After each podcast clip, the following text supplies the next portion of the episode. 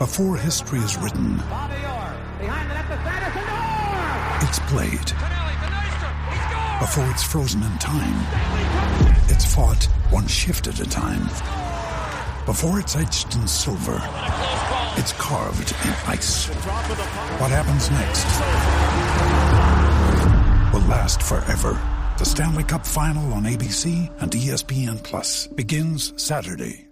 With threats to our nation waiting around every corner, adaptability is more important than ever. When conditions change without notice, quick strategic thinking is crucial. And with obstacles consistently impending, determination is essential in overcoming them. It's this willingness, decisiveness, and resilience that sets Marines apart. With our fighting spirit, we don't just fight battles, we win them. Marines are the constant our nation counts on to fight the unknown. And through adaptable problem solving, we do just that.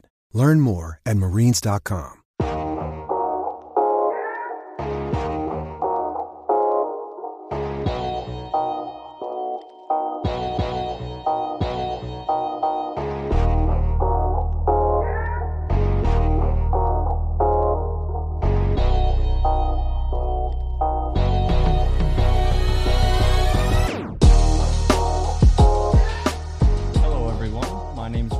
Ryan and welcome to the Hockey Minds podcast. This podcast is powered by My Hockey Resource and Instat, the leader in video and data analysis. Instat Hockey supports all levels of our game worldwide with video breakdowns and/or scouting services. For more information, visit Instat on the web at instatsport.com or on Twitter at InstatHockey. Today I'm joined by Colby Drost, president and founder at Paragon Sports Consulting. Colby brings a lot of experience on the team side in addition to his role as an agent.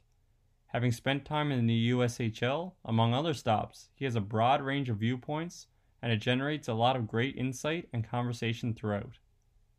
With that, here is Colby Drost, president and founder of Paragon Sports Consulting.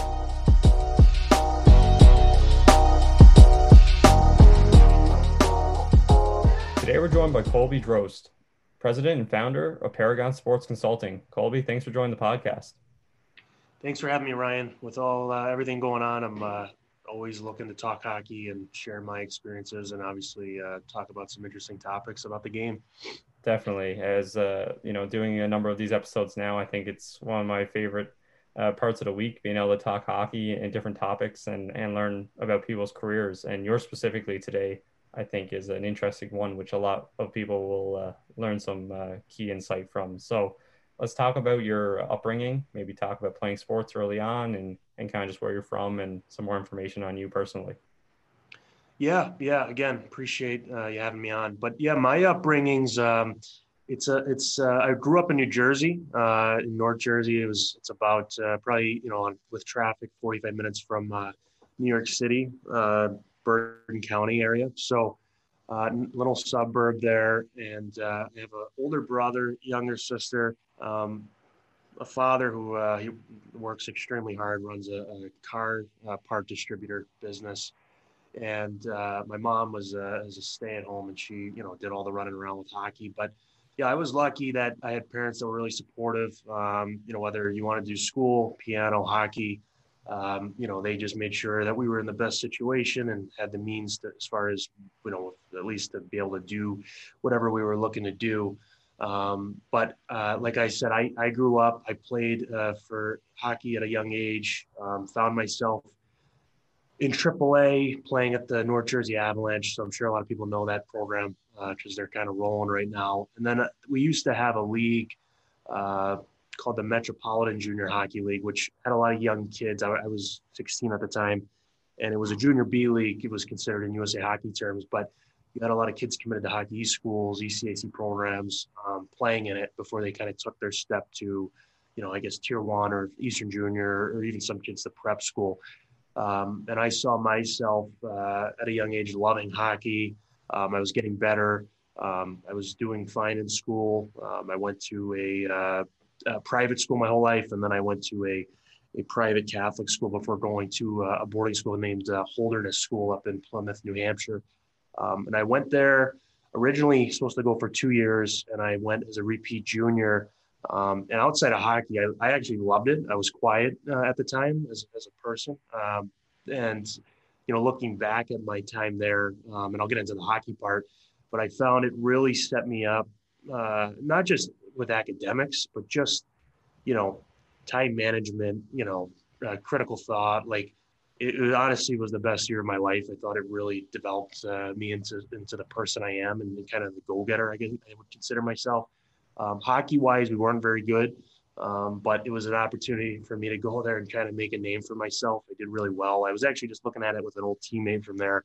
I think I had like 700 shots or something like that in, in like 20 games. It was something crazy, but it was good for me. Um, and I had an opportunity to go play uh, in the Eastern Junior Hockey League for, for the New England Huskies. So I had all my courses for the clearinghouse and graduation to, to kind of just become a senior again instead of a repeat junior. Um, and that went on to, you know, me playing at the Eastern Junior League. Um, I had a couple Division One offers that year, and um, I was also drafted in the USHL. Um, and I and I actually talked to people that gave me advice, and, and their advice was go go right in, even though I was pretty young, um, to Niagara University. And um, obviously grateful for the opportunity to go to Niagara. Um, played a couple games, um, but you know it ended up not being a, a fit for me. And, and and I went on to play Division three for my last uh, two years at the University of New England, which I had a great experience. Had a chance to turn the program kind of uh, in a step forward with their great facilities and school, um, and along that whole time, I think people, you know, you look back and you meet a lot of people that are now working in the game. Obviously, guys that'll be friends for life, even if they're not, you know, working the game of uh, hockey. Uh, but a lot of really cool experiences. Got to live a lot of really cool places, visit cool places. I mean, um, you know, obviously, anytime you're playing junior hockey or you're living with your, your buddies, your teammates, whether it's prep school, some sort of midget program, it's a unique experience. Um, but also just kind of you know, I, I know later we'll get into mentors, but meeting people that, you know, I still go to and confide in and, you know, ask for advice, um, build some pretty strong relationships there. So um, I, you know, love hockey. If you ask anyone, when I was playing, I love the game. Could, couldn't you couldn't get me off the ice. I love being, uh, you know, playing games, practices, whatever. Um, and I also just loved it as a, as a uh, hobby. You know, I, I lived with uh, who's I probably consider my best friend, if not one of them. Um, you know, at, at, Niagara and UNE, uh, who was my best man at my wedding actually, and you know, we would get back to our dorm and all we'd talk about is hockey prospects or this or that or how to build this team and what we would do differently. It was just kind of you know not an I guess an obsession because I just we just love the game. So I think that's one thing, whether you play or you get into the, uh, the business, like you got to have the passion for it. So uh, those were some common themes throughout my early upbringing. And to kind of round it out, I stopped playing, obviously, at the University of New England. Um, and I was lucky enough before I got into hockey. I, I, did a little bit of it while I was working my first job, but I got a scholarship to go to Northeastern and get a master's. Um, I, I, knew I got into law school, um, but I knew I didn't want to go and just you know, even if I did it for five years, be a lawyer, like it just, I, I knew if I didn't have the passion for it or the conviction to, to say, hey, I want to do something, I know I'm not going to be able to put 100% into it. So I said, you know what? I want to have an understanding of the law. And I got a master's of law. Uh, I graduated with honors, graduated honors from UNE. And uh, to kind of, before I guess we get into kind of my career in the sport, um, it kind of came full circle, you know, knowing people and using people I've met to help me kind of get some ins. And there was a lot of no's along the way. But I felt like my playing career, even though um, I didn't make it to the NHL or even professional, I felt like it gave me a, a, unique experience to understand the sport, playing at different levels, and obviously um, getting a pretty good education along the way, and also, you know, finishing like like I said with a master's from Northeastern. Definitely, I think it's a great story, and a lot of people, you know, if you're a player early on, you always think, okay, how do I get to the NHL? What that's my end goal. If I don't make it to the NHL, uh, what's the point, kind of thing. But I think when you really go through it, you get to go to these different teams and meet these different people and learn lessons. And if you're fortunate enough to go to NCAA, whether it's you know Division One or Division Three, um, you know, get some education and kind of find yourself as a person throughout. It's uh, it's such a beneficial thing to do, and, and really that's for any sport. You know, you can uh, learned so much along the way. And for you personally, all those lessons learned, you were able to then turn it into a career, uh, which we'll get into now. Let's start off with your time as director of scouting slash recruiting with the Skipjacks Hockey Club at the U16 and U18 levels. Just yeah. talk about that whole process and uh, you know some of the differences in uh, you know scouting and recruiting for both age groups. Yeah, so um, obviously um, the academy model has evolved since since I worked at the Skipjacks. It's become a huge part of uh, the U.S. hockey system. I mean, you have the academy in Boston now. You've got Mount St. Charles. You've got obviously the programs like Shattuck still, and, and just new ones popping up every year. Um, and some of them are doing a really good job. Um, you know, they have dorms. They have uh, a rink on campus. So when the Skipjack started, they they kind of were the only program at the time that were doing this academy setup where you train in the morning, you do your school in the afternoon, and it was really unique. Um, and obviously, you know, they split time. They originally started in Maryland and then they moved up to York, Pennsylvania. But at the time I was young, I was, I think, a senior in college when I started there. Um, it was like the summer, the spring or summer. They started the program and they knew I loved hockey. I wanted to work in it. Um, two brothers named Jason Jared Kersner, and they said, "Look, we are building this program. We have so much to do." They announced it in like April of that, uh, uh, and they were starting that fall, so they had a couple months, and they and they needed players. And they said, "We also run they, they run a uh, spring and summer program called Pinnacle Performance, where they train Division One athletes, um, guys that are going to play Division One." So, so obviously they had all the right uh, thought and, and were putting their time into what they could. But at the same time, they understood that we weren't going to have 40 kids from, you know, Pennsylvania, from Maryland, whatever. So, you know, they said, look, Colby, we could pay you this. You're to, we're to cover your travel. You're to have X amount of dollars. It wasn't a lot. And I said, sure. You know, I just wanted to be in the rink. I thought um, I could go and pick out good players and, and obviously, uh, you know, obviously I had to recruit them to pay tuition and things like that. So you know, to give some some people out there comparable, I guess it was almost like an admissions associate or almost like an admissions director, almost because um, the the brothers there, the Jer- uh, Kersner brothers, let me kind of. Uh, I was uh, to be honest with you, I'm shocked to this day. I think they probably saw something in me that they knew I could handle it on my own um, a little bit uh, because they they just checked in with me weekly, obviously day to day as needed. Um, but they really trusted that I was going to go and do the job. And I think they just thought I'd do a really good job from the start. So I was lucky and and them giving me the resources. Um, and if you look, what I what I got out of it was obviously learning on the job, um, picking out and recruiting players that could be a fit for the program that would help them be competitive, but then finding those five or six guys that, you know, obviously not only would make the team, you know, one of the better programs, um, you know, in the country, but also giving the program advancement, which midget hockey is all about. Like these programs should be about advancing and developing players. Um, again, going back to that conviction statement, like I really believed in what they were doing at the time. Um, I thought they did a great job coaching. Obviously, there were pros and cons to the program. If you know, it wasn't for everyone because there was an online high school component, and and that was something that actually developed before I was on my way uh, uh, from kind of resigning from there, just because I didn't have enough time. But yeah, I was lucky where I was traveling to Chicago. I'd be in California. I'd be a Pacific District selection camp. I would go down to Texas. I'd go, I mean, you name it. I was willing to go anywhere. I would go on Skyscanner and find the cheapest flights possible get creative. How can I get here, here, here? Because I wanted to be in the rink and I and I loved hustling and I loved um, also just being honest with people. Like I, I wasn't out there selling things um, that people didn't want to hear. And I, I think that's where I started finding the value in relationships. And I think over this podcast, that'll kind of be a reoccurring for, uh, piece to, to everything is, you know, relationships are really important and just making sure you're building that with whoever you're recruiting or scouting, um, depending on what kind of role you're in. But telling the players and parents, because they're sending their kid from Alaska, from Ohio, wherever, you know, hey, we're going to take care of them. Here's the setup. You know, here's the honest truth. And it just was a really good fit. And it really kind of gave me a start, almost like a, a bachelor's in hockey as far as scouting and recruiting goes. And over that time, I think, you know, the four years I, I did it kind of like in a part-time, full-time manner. Um, you know, I think we had 20 division one players, guys like, I know Patrick Giles was there. Um, he's at Boston college now. Joey Strada was going to go to ASU. He was a really good USHL junior player. I think he, he's playing pro in Sweden. You have Christian Felton, who's at Bentley. Uh, John Malera played there. He's at Maine right now. Um, and the list, Aiden Harper committed to UMass Lowell.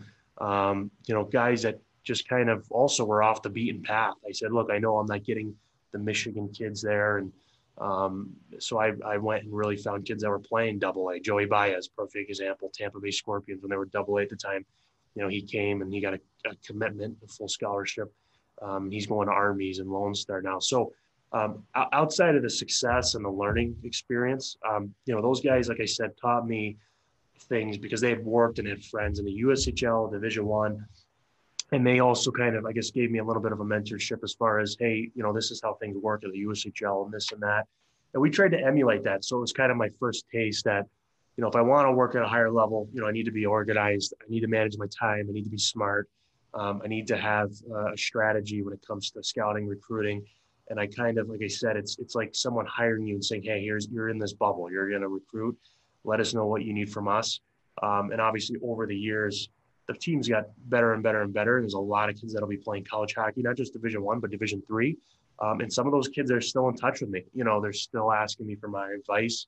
Um, obviously, I mean, you know, again, built a good relationship with those kids that they still at 19, 20 are, are in touch with me. So, um, like I said, I have nothing but positive things to say. And um, when I left, it was just because I didn't have enough time to continue working there. And I had to focus on, uh, I was working at Dubuque at the time. So, yeah, great experience. Yeah, it, sounds like a tremendous experience. And I think whenever I talk to people who are looking to get into industry, uh, one of the things that I always say, and I've heard from others, is go to a place where you can have a little more responsibility. Um, you know, even if it's not as glamorous as a major junior or, or something higher. Uh, you know, get to a place where you can really uh, ask the questions and see where your interests and your skill sets lie. And it sounds like that's what that opportunity was for you uh, to get out in the world and, and see the games and talk with people and build those relationships, yeah. as you said. Well, yeah, one thing I'd add, like just going off of that, is I'm not, you know, obviously I'm not big on like, hey, I need a job because it's, uh, you know, tier one USHL or, or I need to be in college or whatever. I, am big on, you know, I love building um, programs, teams. I love getting into the thick of it, all that stuff. But at, at that age, when I was working there, I, I'm big on just doing a good job. I feel confident now and I'm still learning every day. But I think for people to understand, like, do a good job, like, put in the work. Um, trust me, I wasn't getting paid a lot when I started there. And it obviously gradually, you know, got better as I went. But, you know, like I was all about look, if I recruit these kids and they're committing, someone's going to recognize it at some point. Um, I want to help kids too. That was part of it. Uh, I also enjoyed, hey, I'm working in hockey. I'm, you know, early 20s and I'm traveling to, you know, San Francisco to, to watch hockey players and recruit them. And then I'm going to Dallas, Texas. So uh, I was just, you know, enjoy the ride too as you go um, because – you know you're you're going to be at different places at different times and you don't know how long it's going to last but I, think the root of it is i think people want to go here and they want to go there and how do i get here? It's like you know what? Well, while you're where you're at live in the present and put all your efforts into where you are. And, and then when you get to the next place because you earned that opportunity or someone recognized your your abilities like then repeat that process you know if that makes sense. Yeah no it does. And you know, to learn so many things in that position, and, and scouting was a, a very big component in just the skill set of evaluating players. So, your next step uh, is in the USHL. You would scout with Sioux City. Just talk about the transition to that level and maybe how it was a different experience uh, scouting now in the USHL. Yeah, so I did that for one year. I had someone call me, um, who was an advisor at the time, and he put me in touch with um, Kelly Larson was working there, and I think he was the assistant GM at the time and he and I met him when I was playing. So going back to relationships, right? So I met him when I was playing. He was working at Lawrence University, and he said, "Hey, um, I was living in Maine still, and he said, you know, we need a guy, you know, scout, um, you know, New England.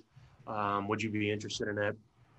And um, I'm all about learning. I love learning. I love learning new stuff. Like I, I just want to get better and better and better. And I said, "Sure." Um, and to be honest with you, it paid nothing. It covered my travel expenses, and obviously, it wasn't a full time gig. It was, you know, go watch a day or two, or, or spend an overnight here to go watch these junior games. Um, and again, it was all New England based. Um, so for me, I, I, felt like all right, I've had some good scouting experience. Um, I did a good job, but the midget levels, and, and, this was another opportunity to learn more and, and, just, you know, again, be involved with the USHL team. But you know, at the, at the time too, it was a first taste at uh, using like RinkNet program. So now it's, you know, you're writing reports, you're keeping lists, you're ranking players. I love RinkNet, by the way. I love just being able to track players. You see, you know, you go in, see a kid at 18, maybe you've seen him since he's 15 and read all your reports. I just I think it's a very valuable resource. Um, so it was my first taste of using that, um, scheduling things on it. Um, so it was another opportunity to learn and also understand, you know, seeing which kids were phase one and kind of how it worked. Um, phase two, who are guys you're going to draft to protect maybe for a year out or upgrade your list. Um, again, I wasn't all in. It was something where you're kind of again on your own and touching base with the GM or assistant GM. Um, I also was touching base with Mark LaRose at the time. So again, had a chance to work with good hockey people, and um, I think over a short period of time, I, I gained their trust, um, and I obviously had some say in some uh, some of the players that were drafted there. Um, and it was again, it was another learning experience. Are, you know, are they hiring me to say, "Hey, come run our draft at that time"? No, but they were relying on me to, you know, at least have reports to verify some, you know, maybe some scoops or kids they've heard about, and then coming to me and saying, "Well, what do you really think of this kid?" So it's the first time you're you're you're, you're being asked by a you know high level program to make a decision almost, uh, at least on your opinion of someone, and, and making sure at the same time. I, I want to know that I actually have a good opinion on a player. So I spent time going to watch as much hockey as I can. I think that's one thing I think too that'll come up throughout this podcast is, you know, again, don't go waste your time, but but go watch as much as you can to make sure you know, like, hey, if I'm going to say this player is the the best of this group or that group, like, well, have I seen the 20 other guys, you know, and and, and am I putting in the work, you know, because um, you always find that there's people that'll say, hey, I got this guy in Boston, he's unbelievable well, what is he unbelievable compared to? And, and I, you know, again, when I was in Dubuque, I said, you know, I need to know like who's in Western Canada, who's in, you know, who's the West, uh, West Coast, the prospects of the United States and the East Coast and Midwest and HPHL and Tier One. Because you can't really have an educated decision until you kind of know your whole region. So at that time, it was New England, and I made it my kind of priority to make sure I knew who all the players were and, and had my opinion on them and my lists and my top you know, at the time, I think it was just, hey, who are your top 20 guys or top team or this or that? Um, and I just made sure that whatever, you know, I could do to make sure I felt good about my list and, and could have educated opinion, then, then I did whatever I could. So again, learning curve uh, to learn about USHL and be a part of uh, management, uh, but also too little things like RinkNet and, and, using that kind of thing. So it was a great experience. Um, it was only, I think, for a year or a year and a half, but like I said, again, another opportunity to learn. Yeah, and you definitely would learn in a scouting position just getting in the rinks, talking with people, going through the reps, as you said. But another experience you had was actually in coaching uh, at Skidmore College as an assistant slash goalie coach. Just talk about uh, you know the experience of doing that side of hockey operations and more coaching and kind of what you learned in your short time there. Yeah, so so one thing I'll add about it is like going back to you know obviously a lot of these jobs when you start out people i mean i'm, I'm sure you heard this on i think you said you've done 50 of these like you, you, don't make a lot of money. So i said well how can i find a way to like you know do these part-time jobs even though they're full-time right? Everyone knows part-time but full-time part-time money full-time job. But um, and i i was lucky where it was ncaa compliant to still be the skipjacks kind of recruiting director in the spring right? So it'd be a four-month job and that paid okay money and um, I wanted to do something more, um, you know, at the NCAA level to get more experience. And I thought, you know what, I'm going to do this, and it's going to be, you know, two three years, and and hopefully make my next step to uh, Division One. But so I'm getting out of college a year, and I'm trying to find a job. You know, I'm looking at prep school, I'm looking at college, NCAA, um, Division Division three prep school and I'm I'm getting a lot of no's, right? And I'm like, you know, I feel like I have a good resume. My master's was almost done. You know, I, I had some experience with with uh, Sioux City and Skipjacks, and I thought I'd done a nice job. And you know, obviously, I'm calling and calling, and, and I had a kind of a relentless pursuit, which I which I feel like I still have, and it's a it's a good part of of who I am. But I finally met someone through it was some it was actually a, it's a it's a famous prep school recruiting app and I can't think of the name right now but he was coaching at Trinity Pawling at the same time and he's now he's the head coach at Skidmore and, and he was uh, I'll tell the story here but he you know he said to me he called me from Trinity Pawling and said hey I really like your resume you know I think there's going to be a change in my own personal uh, development or something like that. And he said, let's keep in touch. You know, it'd probably be four to eight weeks. Um, he liked me, uh, I can think as a person uh, on the phone and, and kind of saw I was passionate and really wanted to work hard. So fast forward eight weeks later, it, you know, he, he kind of, I guess he kind of led me on, but it wasn't for Trinity Pawling. It was because he became um, uh, the head coach uh, where he went to college at Skidmore um, after I think he spent four years as the head coach in prep school at Trinity Pawling. Um, so Rob Hutchison becomes the head coach at Skidmore, and he says, you know, I'm looking for an assistant. I think it paid like twelve thousand uh, dollars, which is obviously not very much. And he said, you know, I want to, I want to interview you. Come down to Trinity Pawling. So, you know, at the time, I was, uh, I was excited, and I was like, wow, this is gonna be awesome. And I made a, a booklet of of uh, player reports and, and a, almost like here's what I could offer and my thoughts and a proposal almost. And, and I put this portfolio together and obviously my resume was at the end of it and some references.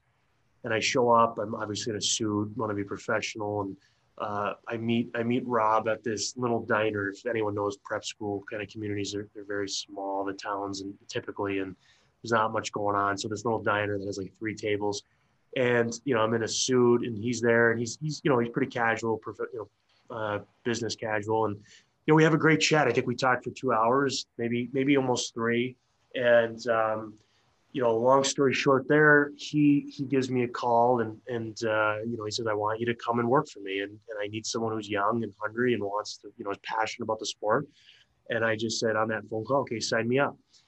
So that summer, I moved to Saratoga Springs, which is uh, is an awesome area. Again, a great uh, year I spent my life uh, living. Again, going back to experiences. And I said, look, I'm going to come into this. And obviously, I thought I, I found that I was actually pretty good scouting and recruiting. I, I had some natural ability, but you know, again, I wanted to keep pushing uh, the experience and learn and whatever I could do. Um, and it was unique because Rob came into it he never coached college. He was at Trinity Pawling. I, I want to say it was at least six to eight years. You know, all those time he, he didn't spend as a head coach, and it was his first time coaching college. Never mind being a head coach right off the right out of the gate. And the program, to be honest with you, player wise, it wasn't very good. Um, they, they definitely had a lot to offer uh, student athletes at the Division three level. They played in a very good league. Um, now at the NEHC, which is you know I think they usually have four programs ranked in the top 15 um, schools like Norwich uh, and Hobart, um, you know, but Babson.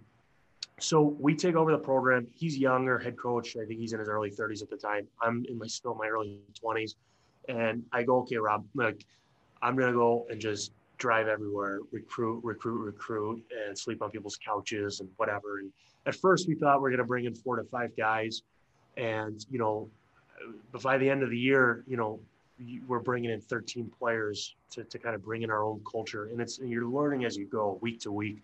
And you know at division three you know we didn't we, we obviously had to cut some players uh, the next year. I wasn't there but uh, obviously with to, to kind of make room for all those guys. But know at the same time it was just kind of a it was it was a need it was a change of culture if you're trying to build a competitive program at that level. But my personal experience obviously you're you're learning how to recruit. Division three is a different animal. That's some schools you can go and they have all this merit money and academic money and it costs like a 10,000 and a school like Skidmore is based purely on financial aid. So it is an, it is a competitive and kind of unbalanced uh, playing ground, but you know, I again building relationships and making sure I thought, look, I need to educate players on what this opportunity is. And I had this little cubicle office, I remember it now, and I'd be down there from nine to six when I wasn't like on the road or, or we weren't playing games. And, and and Rob would come down and I'd just be on the phone, you know, shooting it with kids, talking about, hey, Skidmore, great spot, Saratoga Springs, what an education you're going to get here. You know, you're gonna you want to study business. Well, this is one of the top programs in the country. Kids just didn't know what it was, um, and it's a again great spot to go if you're a Division three student athlete um, and I said, you know what? That's what I need to sell. That's what I need to build a relationship around. Obviously, besides them liking me, uh, liking the head coach, liking what the program's all about. And I just really valued and, and learned how valuable that was. Uh, so, long story short, those 13 kids come in. Um, I, in that spring, uh, Dubuque at the time heard, you know, I was kind of a guy that was just relentless and all over the place and just wanted to work in the game and was passionate. Um, so we'll get into Dubuque later. But I, I, those kids that next year helped the program to its second ever national ranking, um, uh, which is pretty cool and pretty unique. Again, only been ranked one time before that. Um, and now they've been a pretty competitive program ever since. As far as the coaching goes, obviously you learn a lot about video. You learn a lot about you know a relationship between a player and coach and how important that is. You know, never mind the recruiting aspect, but once they're there, you know, at that level, typically they're there for four years. Um, so, you know, they want to know you care and things like that. And it, it was a little different because I was there for his first season and there was a transition almost. It was almost like a transitional year. Uh, but obviously, I also, you know, I had a chance to kind of be hands on. I was young, so I knew my role. I knew I wasn't going to be running practices and things like that. I was, you know, I would be running drills. But I, you know, look, I know that you you come and you're an expert at certain areas. So I felt like I was really good at recruiting, and obviously I could work with goalies. And the goalies that that year, one was uh, was all conference goaltender, and he had struggled the year before. Um, and the next year, we'll get into that too. The following year, uh, he ended up being a, a all rookie and eventually all conference goalie as well. Um, and obviously, he was someone I recruited into the program. Very good goalie. Um, so I found though, just around this part of my, my, my, career out, is I knew I wanted to be into the scouting recruiting um, aspect of, of uh, working in hockey. I, I, I, like coaching. I don't love coaching uh, at that level. I, I, I, obviously that year was lucky because I spent a lot of time on the road because we needed players but I knew, you know, I think people will find, and that's the unique thing, like do jobs, like do different jobs and understand what you're passionate about and what you're not passionate about. Uh, and I think it'll kind of steer you in the direction that you're going to find one you're good at, two you love, and three you want to pursue. Uh, so you're not kind of in roles that you don't feel like you're going to be able to put 100% of your time and effort into. Yeah, early on, you definitely want to have all those experiences and, and really see what you like and it was evident even in a coaching position that you were uh, really invested in the recruitment and and finding those players that could succeed and build the program. And you talked about it a little bit there, but you would go on to join the Fighting uh, Saints, sorry, soon after, and you had the opportunity to work as the assistant director of player personnel and later as the director of scouting. Talk about the uh, the difference this time around in the USHL and uh, some of the things that you were involved with in those roles. Yeah, so I mean, in this transition between Skidmore and Dubuque, um, I think again, just if, if, people are listening that want to get into hockey, like you cannot substitute hard work, and I think that's a real reason why I've been able to gain different opportunities and, and kind of, I guess, advance and be able to work at higher levels. Um, you know, I think if you ask anyone about me, it's like again the passion, the hard work, but it really there's no substitute for being in the rink or you know like flying somewhere and then having to drive 6 10 12 hours or whatever it is to go see a player. Um, and i think dubuque um, the, the, coach and gm well, the coach at the time was jason lammers and then the, the, he was director of player personnel was kelly larson. And they just knew that i was working as hard as i could and was good at what i was doing and had success where i'd been and not like it was anything crazy but I just was kind of putting a, a, little resume together, and they gave me an opportunity. They said, "Hey, come here. We need a guy that's going to run around. You know, if we need to see this player, and, and I'm doing this or that, then you can go and, and and whatever." I said, "You know what? Sign me up." Right? It's like another opportunity to learn. Obviously, everybody knows Dubuque's a great organization, um, even considered among major junior uh, leagues. So um, I get hired, and you know what? Like I thought I'd get like kind of thrown to the fire as far as like, hey, I was going to do this and that. But to be honest with you, like it was literally from the start, I was going to NHL, NHL in Texas and prep school in Boston, and, and I was going to Western Canada and here and there. And it grew over time to more and more and more to a point where, you know, I was kind of like, I was at a point where I was like almost running the draft. So, uh, I took it as just like kind of a day to day, week to week thing. I obviously built a relationship uh, more so with Kelly Larson, and I think the the the mentorship piece to that was him giving me a lot of autonomy and even bringing being able to bring ideas to him and even ideas on hey let me go here. I, these players i want to see. I think they'd help us and whatnot. And, and obviously understanding again we're we're trying to be the most competitive junior organization you know it, not just within the ushl but competing with major junior teams. Um, and it gave me an opportunity again to understand. You know, again, we talked about scouting at the USHL level, but now you're actually on the management management side, and you need to know the players. You need to know their backgrounds. You need to talk to the coaches. Um, even when you have kids on your protected list, I was big on we need to recruit these kids still. We need to uh, you know make sure they understand like, hey, it's not just hey we have a position for you here next year, but what we're all about. You know what our setup is, and, and making sure they feel the love and, and feel good about it. Like anytime you're recruiting player, whether it was at Skidmore or USHL, the player needs to feel good about it. They need to feel like they're going to be in good hands um, so so I had a chance to learn all that. Um, obviously, working one one year Jason Lammers and then uh, Oliver David um, had built a really good relationship with Oliver while I was there. Um, great guy, passionate about what he's doing. But my experience there was grew over time. Where I mean, I spent two weeks in Alberta, living in a hotel in a in a Marriott in Calgary because we we were in on Benning and Savoie um, and, and Sanderson, um, and I, you know, I had to go see them at NAX and Edge, and um, and that was a cool experience. I, I watched the whole Alberta Junior Hockey League. Um, I did trips like that. I mean, I got to a point where if you look at last year's roster, you know, um, you have guys like I saw Riese Gaber play, and I, I called Kelly up right away and said, "We we need this kid. Like he's unbelievable." You know, I made a trip up to Canada and obviously, you know, his story is is told on his on his own with his play about being Player of the Year, 40 year, and now at North Dakota. Um, being in the rink, going back to how crucial that is. I mean, you know, I'm in the rink in Boston one weekend, and again, relationships. My old junior coach, um, Nate Bostic, uh, he tells me about Mark Cheremeta maybe wanting to make a switch from BU, and you know, him coming back to to to um, the USHL and us obviously being able to draft him and him having a great uh, season uh, before going to Ohio State. So I think what I'm grateful for in my time in Dubuque was obviously I got to help run an organization and get more responsibility each year. Eventually, I think feel really feeling like I was a a one of four that ran the team and program. Uh, but also, you understand, you know, hey, this works like this because of this and the draft and you know, you don't make trades because, uh, you know, um, we have players lined up on our protective lists and things like that that can come in um, and fit this need or the before and after kids. And you just learn a lot. I, my time in Dubuque was more, I looked at it as like master's in hockey. Um, I didn't think I was going to go there and it meant like I was going to get a job at, you know, the next level because I was in Dubuque. I, I looked at it like, again, learning experience.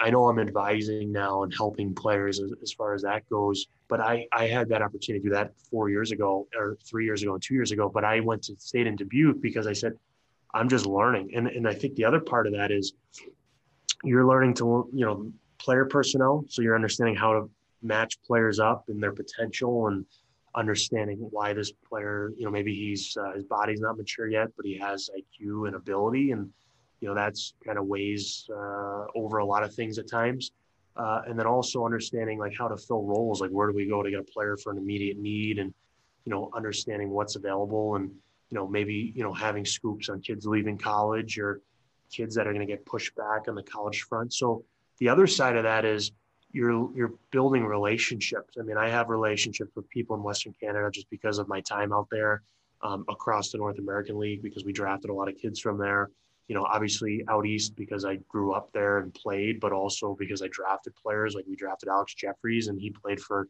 one of my old coaches, and you know, he went right into college from gunnery. But I mean, like that's another guy who I got a phone call about him because of an old coach. So you really understand relationships. But I think the biggest thing, you know, you learn when you get an opportunity like that is is obviously being able to to help build a program and understand what it really takes but I think the other side of that is if you're not willing to put in the work and you're not hungry, then you're not going to make the most of that time and opportunity. I looked at it as like a vessel to, to kind of learn and just take on as much as possible. And I said, I'm going to like Dubuque's not, as long as I didn't say no, I was going to go here. I was going to go there. I was going to go there. I said, I want to, you know, I don't want to just take someone's word of mouth. And I said, I'll, you know, Matt Copperwood, we got a great tip on him about him being interested in the USHL. And I said, you know what? They they they might have been out of the playoffs and it was like late in the season. And I said, you know what, I'm gonna fly out there and I caught three games and I took a ferry to go see them. And actually I didn't take a ferry, so I took a ferry to go see somebody else in Nanaimo. And then I came back and then I drove all the way to trail through those mountains and stuff. It was crazy trip. But you know, I said, I'm going to go see him with my own eyes. And, um, you know, I think that's the other important part. Like, you have to be willing to go do things and to make the most of an opportunity if you're working the USHL um, because you can learn a lot and it's as much as you want to learn as long as you're willing to put in the work. Yeah, that's a great lesson there. And like you said, you can get these high level positions or get these uh, more profound positions, but unless you're putting in the work to match the caliber of level that you're at, you're really not going to learn all that much. So it's good to hear that you had um, the drive and the positive experiences while in that position. But even as you're talking about uh, scouting players and working on the team, there's always a component uh, from what you said about working with the player and, and finding a fit for them and, and seeing what their thoughts and opinions are as well. So it's only uh, organic that you would move into agency and consulting with uh, Paragon Sports. So just talk about the experience of starting that and uh, you know how your experience has been thus far. Yeah, so just transitioning from Dubuque, like I said, great experience. Um, I got to a point where I thought, I said to myself, I had interviewed with uh, the national team. I had done some stuff like talked to some NHL teams, I, even some college stuff. Which, that's saying like, like hey, there were all these jobs. It's more like again, experience to go through an interview process and at least put yourself through that practice. And it was it was awesome. Like like obviously, did all those things work out? No, but you're like, well, it's just more things, like I said, to put yourself through those paces. And, you know, my time in Dubuque was great. I loved it. I thought I was doing a lot. I thought I had a lot of hands on. Uh, I mean, a lot of the players I drafted right, with within the organization, like, did really well. And I said, you know what, I, I've been here for four years. And, you know, at some point, you you want to continue to learn. And I had built great relationships on the recruiting trail I thought I had an understanding of how USHL organizations worked as far as building rosters, protected lists, 15 year old drafts, phase one. I thought I also had a really good understanding of how other teams built their teams within the league and also in other leagues like the BCHL, how it worked, Alberta, NA. And I said, I felt ready to take on players and help them, um, whether it's uh, the mentorship part, dealing with uh, transitional uh, periods of player development, uh, but also being able to make phone calls and help them with uh, college resources and junior teams and USHL and, and whatever else they needed. Um, and I started Paragon Sports Consulting after I'd left Dubuque. And I had this vision of, you know what, like again, new experience. I'm going to obviously, I feel like I have a really strong background to do this. But at the same time, like just like Dubuque, just like Skipjacks, just like Skidmore, you are you are learning on the job um, and and you know you have to be able to think on your feet and put in the work um, and have new angles and things like that. But my vision for Paragon was, you know, I saw there was a lot of uh, player advising and, and, even agencies. And there's first off, there's a lot of I dealt with a lot of them, and, and we did in Dubuque. So I'd say there's there there are great people that do what I do, and and there's you know obviously just do your homework with whoever you go with. But there also are a lot of people that I think just you know they I would say they do it half fast. And I said, I want to do uh, Paragon Sports Consulting. I want to, again, my, our kind of tagline is redefining player advising. Um, and I had a vision where just things are everything's done the right way. Like I'm relentless again in my pursuit.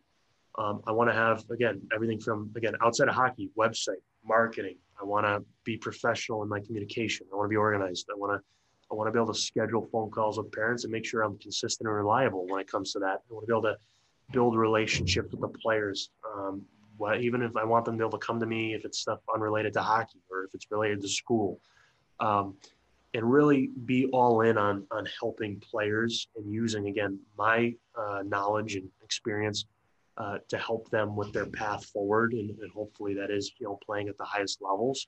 Um, and our company, again, my company based in Chicago. Um, I moved here during my time in Dubuque because it is a central area, and again, outside of being able to, I think I have a pretty good understanding. Dubuque gave me of player development. Like you see a lot of kids go through this and you see what works and what doesn't. And, you know, what kind of kids maybe need the slower development path and which kids are ready for that accelerated one. Um, I felt like, again, to be uh, Paragon Sports Consulting, I'd be able to make sure that we're looking at each player's career and laying out options and kind of having a multi-tier approach to it to make sure the cover's best interest is, uh, I'm sorry, the player's best interest is uh, covered as they go uh, each step of the of their career path. Um, and in my experience, as far as um, using all all my past stuff and my network of contacts is making sure parents understand too. You know, I think some people don't understand it's more than just sometimes talent and ability. It's understanding there's a maturity level, there's a there's a mental approach to this, um, and, and, informing the player and parent. Um, and like I said, I'm also relentless when it comes to recruiting. Like I want uh, to work with the best players I can, and it goes back to it. I'm I'm big on just doing a good job. I felt like I knew when I started. Um, you start, you know, making phone calls and recruiting players, and you know, you you get a lot of people that say no, and that's okay. Um, but I, you know, I knew at some point players were going to say yes, and next thing you know, you're doing a good job, and it's word of mouth, and you continue to recruit, and people see that your company's growing, and you you you know how to handle a player's career, and parents like you, and um, and, and next thing you know, the player pool is getting better and better and better, and now you're dealing with very good players, and and eventually, you know, you're going to deal with the best of the best um, so that's kind of how I looked at it. Nothing happens overnight. And even my time in Dubuque or Skidmore or whatever, I knew, again, you're, you're not running your own business, but your responsibility is going to be added to your plate more and more and more until next thing you know, you're, you're, you're a co-peer um, running the team. So uh, that's kind of my vision for Paragon Sports Consulting is just, we want to do everything the right way. Um, I care, I'm passionate. Um, it's all I do. I don't have another job. I'm not a lawyer. Uh, I don't coach hockey skills. I don't do anything like that. Uh, but you know, I'm going to be consistent, reliable. I love traveling. Like I said, in Dubuque, I, people that know me know I was everywhere. I love being in uh, rinks anywhere across North America. Um, and the same thing goes for Paragon Sports. Like obviously, there's a recruiting component to, to continue to get better and have players advancing, but it's also to help our players and understand where they fall in that kind of personnel piece. Um, you know, it's one thing to call a coach uh, as far as, hey, I got this player, he's so good, whatever. Well, how do you really know that if you don't know like what his peers look like? You know, you can't just recruit players and not really watch everything else. And I think that's one thing that gets lost in this. Um, and I love just knowing players. Anyone that you know that likes to call me and talk about hockey, you know, I, I, I have a pretty uh, good, uh, have pretty good knowledge on players 15 to 20 because I, I just watch hockey all the time. So that's, I think that's a unique piece to, to my business. Um, so again, just to round this out, it's it's helping players with development. It's doing things the right way in a professional manner. And again, I just care. Like I love I love my clients. Um, players that don't choose to work with us, I'll be the first one to say I, I wish you good luck. Obviously, I'm bummed at times, but I just know, hey, I want to see the player have success either way. Um, and, and like I said, if you look at all of our marketing materials and, and our uh, vision, like you've asked, is, is I think it's much, much different than a lot of people doing what I'm doing. Yeah, it's really good to hear, uh, you know, the experience that you've had in the past have been able to translate into such a position and understanding the landscape and the different things that go into the team selection process and, and all these different areas with school and having, you know, gone through some of the experiences yourself, it really helps when trying to transfer this information to players and even more so parents who uh, you know they're investing in you and and using your guidance to uh, ultimately help their their kids succeed. And uh, a lot of people don't uh, have the experience in that area. It's kind of a different area from hockey operations although a lot of transferable skills definitely play into becoming an agent or an advisor uh, just talk about maybe a week in your position i know covid-19 likely has changed your uh, regular routine, but maybe just walk us through a week in your role and some of the things that you have to deal with on a daily basis. Yeah, I think too. One other thing I'll add about, uh, and I'll get into the week is, you know, to touch on a little bit more, like the team setting, and you saying like my unique background, like I think that's a huge part of of maybe what differentiates myself and Paragon from from some other people that do what I do, is because like I said, I you'll be, you'll be shocked Like parents think this or that. It's just because they don't know. So, you know, I'm able to go pull up some data or things from RinkNet and make sure, like, hey, like your son's gonna be fine. Like he's on the right development path, and we're we're gonna. This is the right thing for him. And, and understanding prep school hockey and understanding the hockey academy setting and understanding why your son maybe needs a year in the North American League, like we're we're not you know at the end of the day, I'm not making decisions for the player, but you know, I'm going to advise the player. I'm going to tell them, you know, hey, this is again, you know my background. This is your option A, B, and C. Here's why I think this is best. But you know being able to kind of go and, and show them you know information that really educates them on the process that's what we're all about. Like i want not just the player like once he makes a decision if anything and it's it's his original decision then he's going to feel that much better about that decision and then his parents are going to feel good because they were able to help their son make that decision because they knew uh, much more about the process um, when it came when it comes to uh, you know career decisions whether that's junior organizations or college programs um, so yeah, I, like I said, I, I, think that's that's a big part of what I'm doing and what I want to do. Um, and I, and like I said, it's it's about again the root of it is caring. Um, but to walk you through kind of a week and what I do, I mean, my my uh, assuming there's no travel, my Monday to Sunday is you know I get on uh, I get in my office my right now because of COVID there's a shared uh, workspace in my apartment building um, and I get down there and I have my client list. I have uh, if I have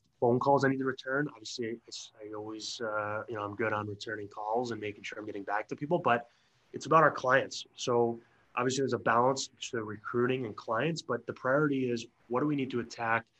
What is on our to-do list? Go through our client list and make sure what does this player need? This player need. If if if there's a group of guys that don't need anything, then let you know when's the last time we checked in with them and, and how are they doing and, and what's going on especially in the world we're in right now. Um, you know I, again going back to caring like you know even if it's just a phone call like hey how are you doing? I mean that, goes a long way with clients. I know that. So that's a part of it. But obviously as an advisor with uh, amateurs there's a lot other there's a lot of other things that come up. Obviously you know what's next in their career. Um, for some kids that's making a prep school or hockey academy decision and, and for others that's picking a junior organization or getting on some junior uh, radars. Um, and obviously walking them through that tender draft process or letter of intent if they're playing in canada or if that's their next step.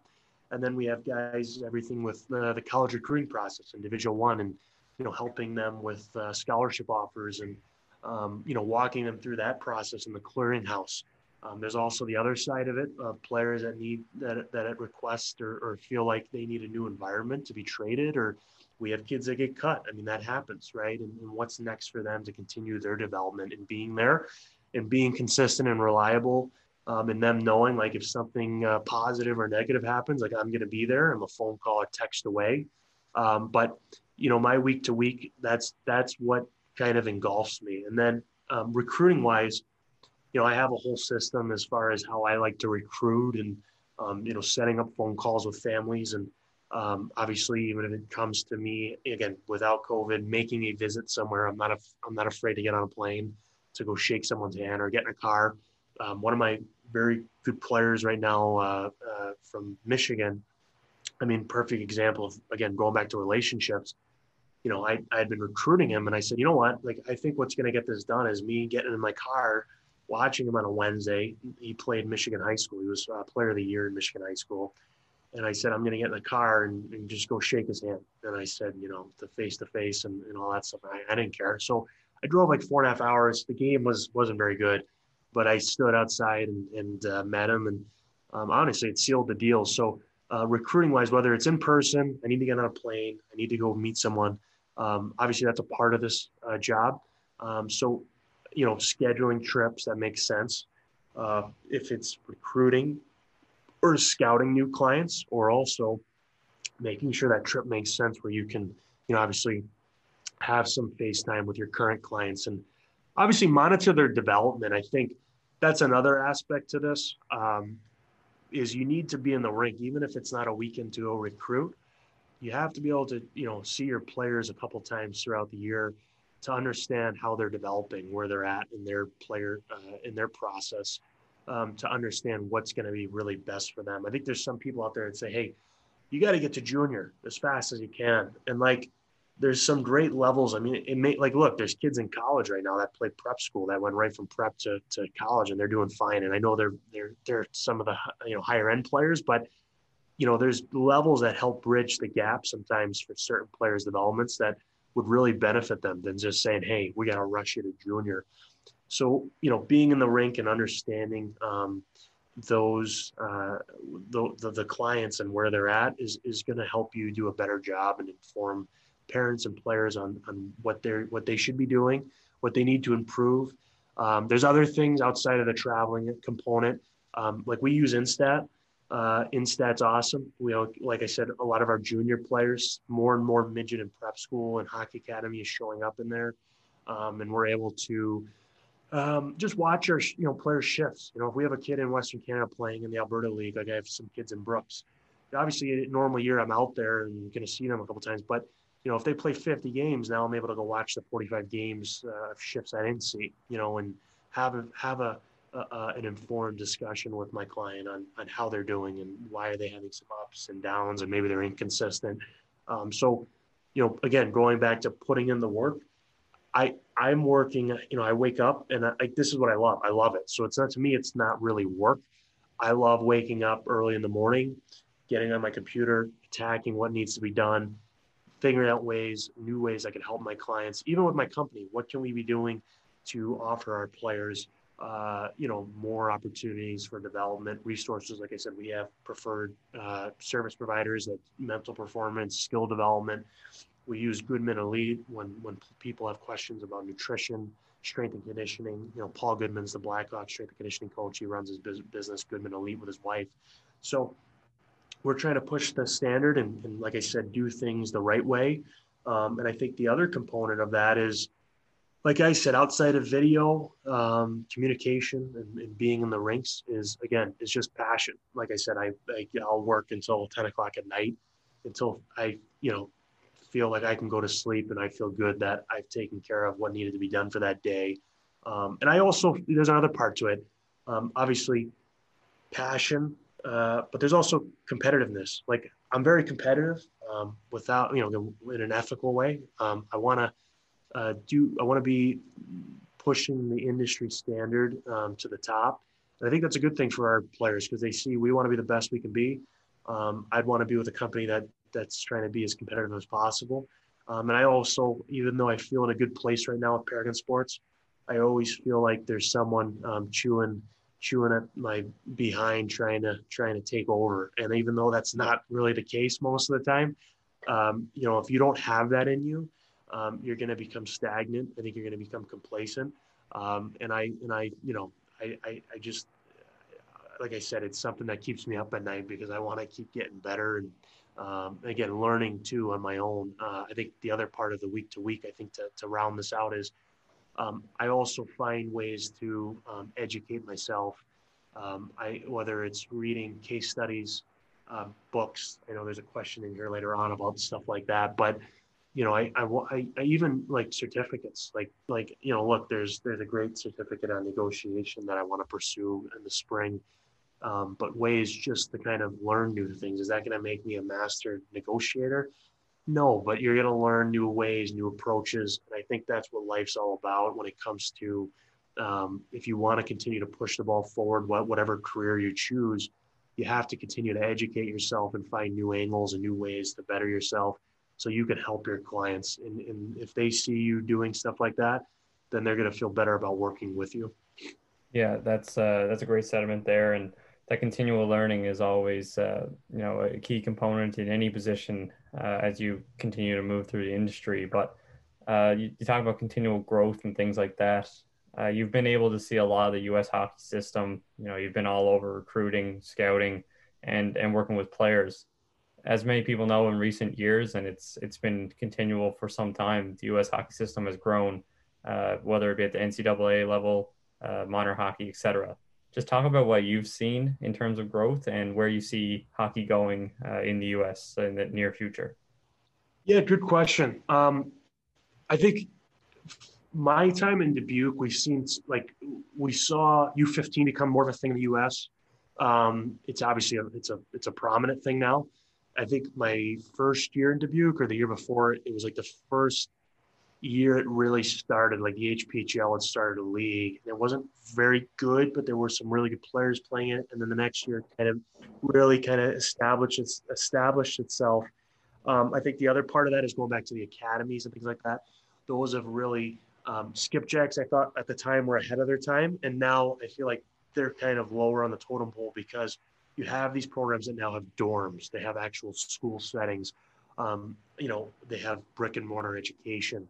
Um, and you've seen all these programs really evolve. Hockey's become really expensive, and there's a lot of players. There's a lot of talented players out there, and I think when I'm talking to clients and parents, you you you it's not just good enough to be talented anymore. Like you have to have someone who's passionate about the game, that wants to get better, that's putting in the time off the ice.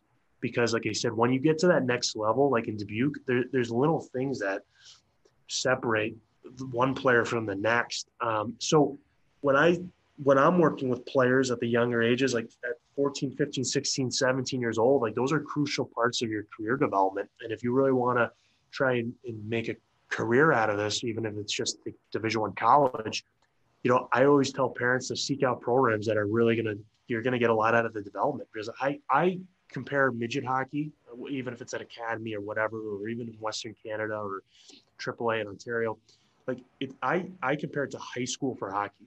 You should be a level where you're doing video. You should be doing skills. You should be, you know, learning how to play the game, um, you know, with some structure, not not overbearing, but also preparation off the ice. Like, you know, you should have some sort of structured day. Um, players should be held accountable on and off the ice because I think one part that players struggle with sometimes is, um, you know, that transition transition to a higher level of hockey. You know, just let's just use junior as one example. You know, a kid will play at prep school or AAA, and they're the best player. Uh, maybe they played somewhere where the team wasn't very good, um, and the coach couldn't sit them. The coach didn't have time because he, you know, wore four different hats. Maybe he worked at the prep school and he did a million things, or he's a lawyer by day and coach at night and they didn't have skill development. They didn't have one-on-one, you know, talks or, or, or player interview or breakdowns. Um, and you know that player will get to uh, the BCHL, and and you know next thing you know, it's uh, it's he's getting thrown to the fire, and he's being asked to play a lot of structure. He's being held uh, accountable, and for the first time, he's receiving a lot of criticism, and that's a lot for players. Um, but I think you're always going to have that transition period. But if you're in a program where you can get a taste of that next level. Um, and, and they're pushing the ball forward in terms of player development on and off the ice and, and even as a person. Um, because obviously youth hockey programs have a big effect on, on I think just even just people, uh, you as a human being. Um, I think it'll lighten the blow because you're going to be better prepared if you do your work and find a program that's going to really help. And obviously, that doesn't mean the program has to be expensive. It just means someone who's passionate about coaching at that level and someone that really wants to help players become better and really cares about the people that they're they're that they have on their roster. Um, so obviously there's a negative too, I guess, side to it. I, look, I'm not going to speak of programs, but I think there's some programs out there that you go to and things are kind of done half-assed. And, and obviously I, I try to steer our clients away if, if there are any red flags to programs like that. But it's like any business. There's good businesses and there's bad businesses. And you just try to find the programs that, or, um, or the businesses, I guess, you know, hockey's become such a big business, but you try and find the ones that are doing things the right way um, with people that care um, and, and that have a, a, track record of, of developing uh, uh, players uh, onto the next level. Yeah, such a key component. And, uh, you know, developing can be on the ice, but off the ice as well. And even for players at those levels, uh, coaches can learn as much from them uh, as they teach the players in some cases. And my friends at Hockey Resource, they uh, they do a great job at connecting people who are looking to enhance their abilities in the game, whether it's in video coaching, scouting, uh, different places uh, involved in hockey operations. So for anybody listening who's looking to get a start in those areas and looking to learn more from people as high as NHL level, even down to minor hockey or just getting started in the industry, check out my hockey resource on Instagram and Twitter. Colby, for you, uh, you probably learned from a lot of different places, a lot of different people, but you said you looked into programs and things like that for new ideas. What are some of your favorite books, articles, and even things like podcasts that you look to for reference uh, in your position? Yeah, like I don't know if I have any favorite books. Like recently, I read um, I read about like a, a prominent agency. You know, they, have a, they have a huge book. Uh, it's actually it's uh, stories about CAA really interesting. Um, and, and, and I like books and articles that put, or, or they're almost like case studies you're learning about the ins and outs of, of different uh, companies, um, like Blue Ocean strategy, Blue Ocean strategies, things like that about, you know, building a company and marketing and, and whatnot. And also even I'll go on like Harvard Business Review and there's like case studies, and sometimes it's just there's there actually are some things about hockey on there. Um, there's one about an OHL organization, um, and it really puts it's not just you know look you're reading to learn, but it's also about something that's been put into put into action and what they've learned from it, right? So you can understand maybe someone else's thought process. Um, I love um, to be honest with you, I'm big on, I love like entrepreneur.com and things like that. And, and a lot of the stuff I read has nothing to do with hockey because I'm trying to learn new uh, ways to think and critical thinking and, and, ways to look at stuff from different points of view. Um, because I think that's really a bigger way. Like when you're stuck in your own thought process, your own angle, um, you got to be able to kind of bring new techniques and strategies. And it's like I mentioned before, continuing your education you know you get a lot of great books from when you uh, you know if you take a course or you go for a certificate or another kind of uh, graduate program um, i obviously i've read things like malcolm gladwell i mean as far as you know positivity and and uh, mindset. I love John gordon. Um, i love positivity and, and things like that. Um, i think it's a huge part. Um, and i'm also a lot of those the books we've mentioned like i'm big on just how do we get from a to b? And i and i don't like speculation. I like facts. Um, and I think that's part of why I like where I, I kind of uh, lean to in terms of what I'm interested in reading.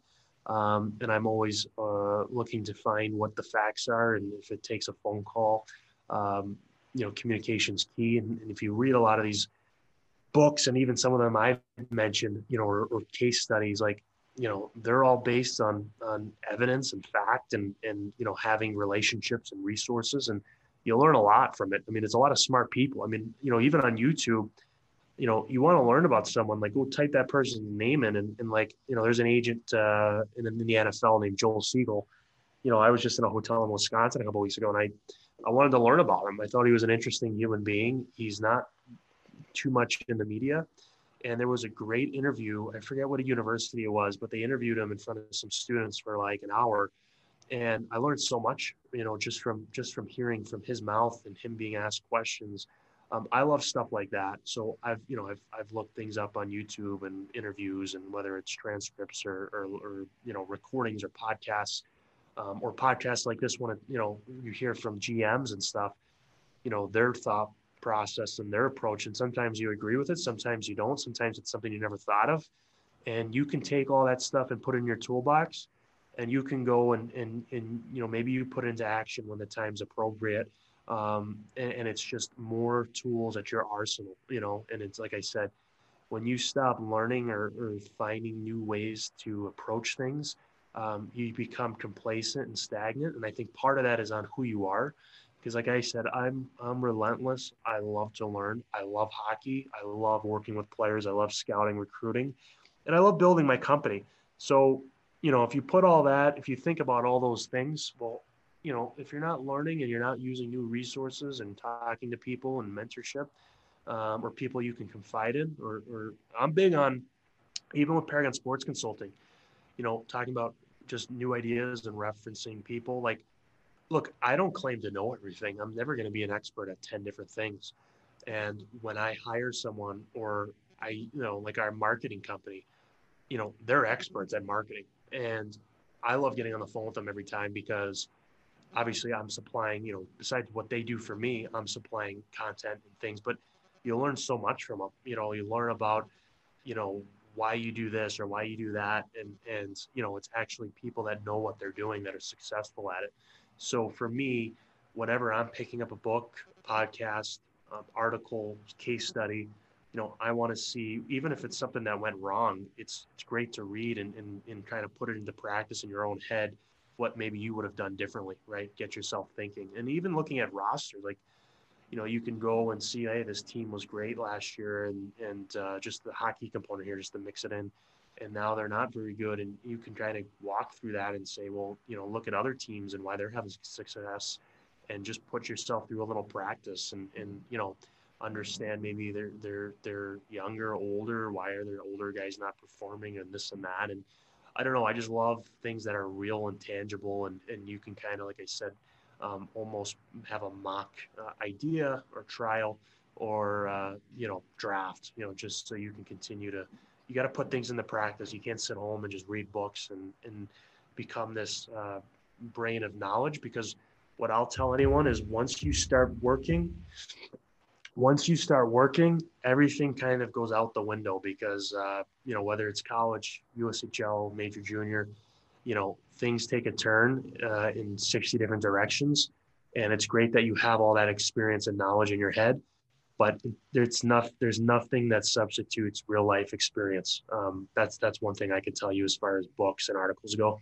Yeah, the real life experience really is key and a lot of times you learn that from mentors or people you interact with throughout your career. For you personally, uh, I know you talked about some different people already, but maybe just go over your key mentors and then the major lessons that they have taught you through those interactions. Yeah, I'll start with just like general major lessons. I, I think, you know, you, you can't have your mind set up on this linear path. I even tell like our clients, like there's no linear path in the sport. You know, I think one is do a good job. Like whatever you do, don't just say, "Hey, I'm here. It's my stop. It's going to help me get to where I want to be." It's like, no, like put the time in, put the energy, be the best you can be at that uh, uh, at that stop, and hopefully you do a good job. And if you're doing a good job within the role that you are, you know, you you are given, it's going to help the the greater mission of success for, for that organization or program or team. Um, I think uh, again, passion, no one wants to sit in a rink that's freezing or drive 10 hours or be on a flight and then a, a red eye and all that stuff if you don't really love what you're doing. I think people um, say um, they're passionate about the sport um, but if you really are then all that stuff i mentioned and all the stuff i mentioned with my time in college and dubuque um, you know like that that takes passion to just be like this doesn't bother me. You know i don't care that i drove 10 hours here or eight hours there and that kind of stuff because i just love i wanted to see the players. I, I loved it. I love being in different rinks. Um, and passion is going to like i said want you to push the standard higher and, and push things forward for yourself. And obviously that's going to benefit um, the program you're working within. And i think too just t- like hard work i think some people think they work hard um, and they don't really know what hard work is. Like when you think you're working hard, that probably means you should be working 10 times hard. And I was lucky, like just to go back to my upbringing, like I, I saw my dad working his tail off. I mean, he'd be up at four in the morning and there'd be nights he didn't go to sleep till, you know, 11 PM. And I mean, he's running his own business. And, you know, I think that was really instilled in me uh, my whole childhood and even as I was older, because it just never stopped. And I just said, you know whatever i'm doing i, I need to work that hard um, because if, if you're doing that it's going to um, it's going to lead to a lot of opportunities i think because you can't substitute hard work. Um, and i think the other part is like i said i think the last piece is obviously relationships. Like you know i, I know it's cliche to say this um, and i think this will lead into the mentors but you know like we just mentioned like if we go through the dubuque roster i think relationship wise you know like phone call about Jefferies. I went to see him. He was awesome. We drafted him. Phone call about chair. I'm actually in person, Cheremeta, things like that. Um, you know, you have people that are, are you've you've met when you were playing or met in other roles you were in, and you keep those relationships. And and sometimes it comes full circle to to whether it benefits you or the team you're with, and sometimes it benefits the other person. Um, I think the other part of the relationship piece is, is with the players, and understanding that you know players want to know that you care about them and sometimes it's hard because you build a relationship and, and, things don't work out and you have to have those conversations. But knowing how to have those conversations and, and kind of give some positive reinforcement that there's that there is still a, a still a, an approach for the player's career to, to continue to push the ball forward. But again relationships are key and even for jobs obviously again this is the cliche part um, I mean, if we go through my list of jobs, obviously I'm, I'm, fortunate now to be running my own business, but I'm sure if I ever get another job that's something that makes sense, it's going to be from some sort of relationship or someone that knows me and knows how I work. But you know, Dubuque was someone I met when I was playing and kept a relationship. In Sioux City, same thing. And um, the Skipjacks were people I met when I was training as a as a player still, and um, you know, so on and so forth um, relationships are key and, and they can benefit you a lot of different ways like i like i mentioned whether it's jobs helping you with your job Um, and, and like I said, you, you got to make sure you find a way to manage those relationships so you can keep them, you know, at the forefront and, and also um, so they're authentic. You know, you don't call someone once a year when you need something. You know what I mean? Um, you're calling people to, to, to help them out, ask them how they're doing. Um, and, and like I said, it's, it's keeping in touch. So you're kind of in that circle of, of your people. And I, you know, I think the other part is, is you're not going to know everybody. Like, don't be the guy that, you know, you think you're the mayor of, of the hockey community. Like, you know, I, I always looked at it when I was in Dubuque. I knew a part of my time there was I was having to meet people so I could network. But I looked at it and I said, look, I'm going to be on the road probably 30 weekends a year. And I said, you know, if I meet one person a weekend that's new that I don't know, you know, now that's 30 new people in a year, and that's a lot of people. Um, and I said, no, now you you spend time with them, you know, you spend time in the rink. Maybe you go to dinner with them, you know, maybe hang out with them at a hotel and you've um, you know you you've gotten to know some some new people for your you know your contact list. So yeah, I think those are types types of careers. I think going into mentors. Um, I know that was a question you had. Um, you know, I, to be honest with you, a lot of my mentors that I I confided and asked for advice and help, you know, they didn't they didn't really you know I didn't really work under them. Um, they're people that you know maybe worked in the game at one time, and now they're not in it or paid and they're really people I just trust, and they're smart people, in my opinion. Some of them went to great schools, like Ivy League schools, and some some uh, went to regular average colleges, and some didn't even go to college. But they're people that I just, you know, feel like again I have a small circle. Anyone that knows me, um, it's it's uh, obviously I, I, keep communication with a lot of people, but um, my circle of who who I trust and things like that is is uh, smaller than probably most. But those people I really go to and ask for advice. Um, and always, there's always a reflection period uh, as far as when I'm thinking things through and my thought process and that kind of thing. But mentors, I, I mean, I can't, I would be wrong to say, you know, I'm thankful for the opportunities of, of guys at the Skipjacks, the Kersney brothers, obviously Rob Hutchison, who I still keep in touch with. And anytime I see a guy that's division three that I think would be good for him, I, I send them a note. Um, and, and obviously in Dubuque, I mean, first off, it was only a year, Jason Lammers, um, but Kelly Larson, who said, "Hey, you know, I'm going to hire you here," and and you know, he let me spend uh, thousands of dollars traveling all over North America to help build the Dubuque Fighting Saints was there, and that kind of what was nice to see was it culminated into a very good team last, uh, yeah, last year, which I was already starting Paragon Sports Consulting, but a lot of the kind of the the fruits of my labor kind of helped build a pretty pretty strong team last year.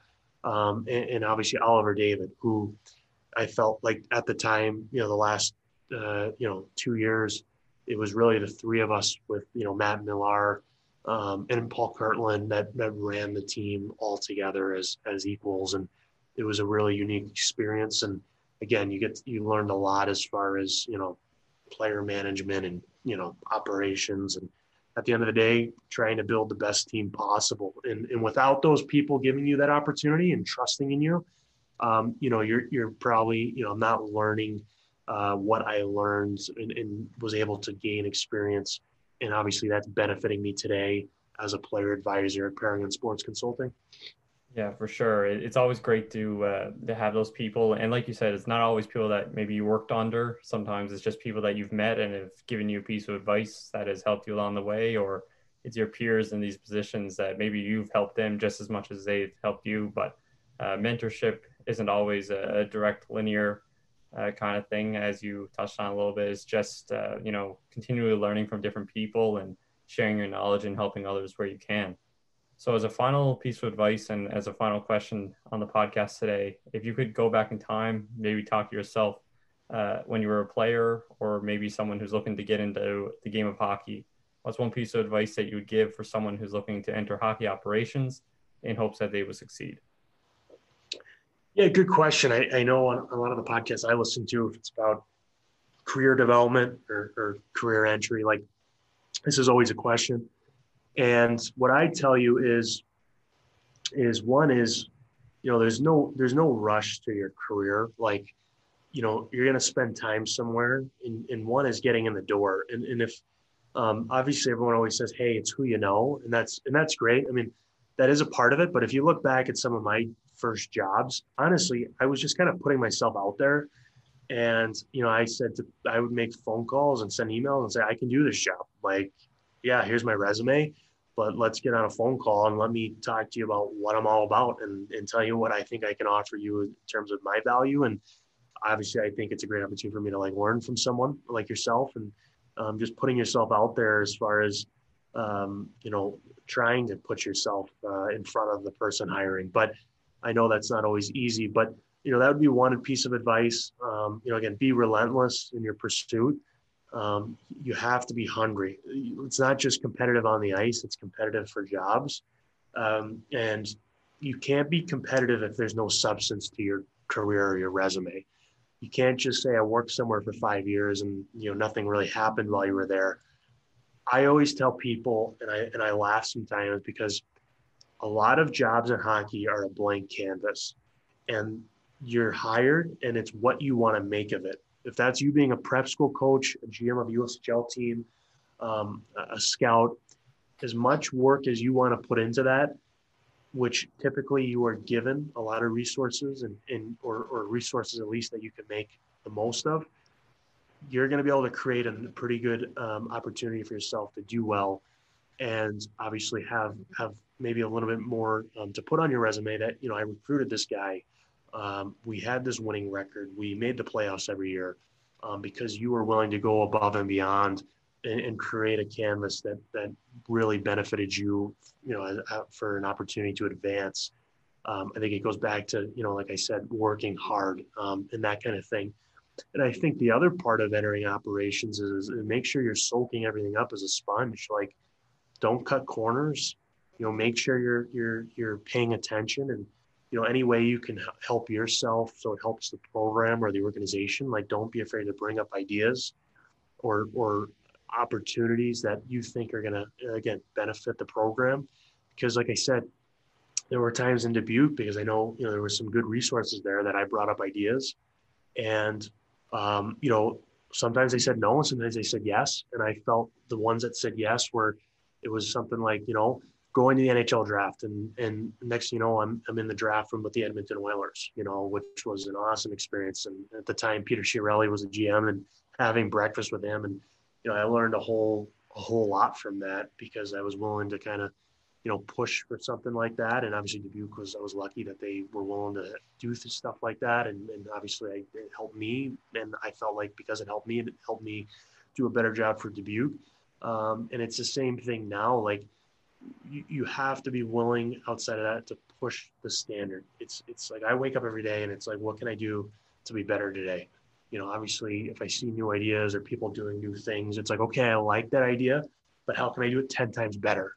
Um, and obviously, I, I think the last part of this is, you know, again, outwork your competition. You know, there there were times where I wasn't afraid to to be in Alberta for two weeks or be in British Columbia for 12 days or you know, be in uh, New England for a week to make sure I watched all these games and things like that. I, I look, I love what I'm doing, and that's kind of why I think I'm okay with doing stuff like that. And, and again, passion is a huge part of this. And if you don't have the passion, then you might get burnt out early on because you're going to have to do a lot of things you might not want to. Um, and even when you get to a position, to keep that position, that high up position, if it's a general manager one day or director of player personnel or uh, assistant coach at a, at a high level, like you, you have to continue to do things that are not asked of you because um, you know that's how you stay relevant. That's how you stay competitive and that's how you continue to do um, you know like i said be a, be ahead of your peers.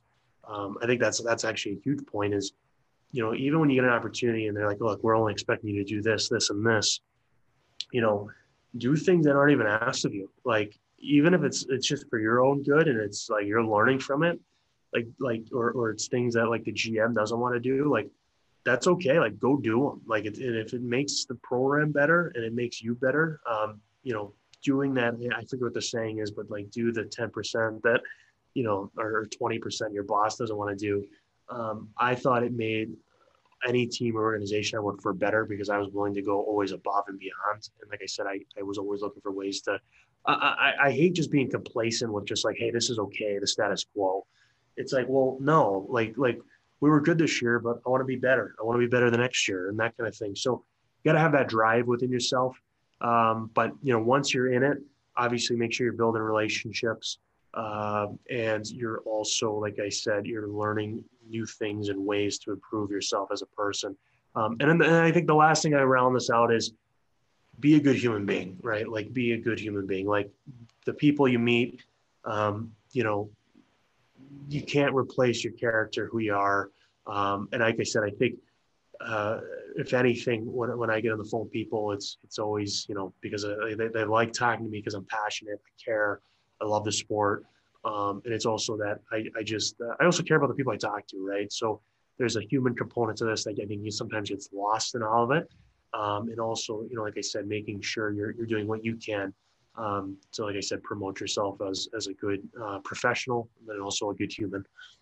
Yeah, so tremendous advice there, and I think a lot of people will learn uh, from that piece of advice as well as the conversation as a whole. And Colby, I just want to thank you again for taking some time out of your day to join me on the podcast, and uh, hopefully uh, things go well for you here in the near future.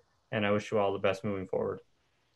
Yeah, Ryan, I really appreciate you having me on. Um, really enjoyed the podcast. Love what you guys are doing. And I hope everyone is uh, staying safe during this crazy time with COVID. And hopefully we'll get back to normal uh, here sooner than later. Yeah, most definitely. All right, take care, Colby. Take care.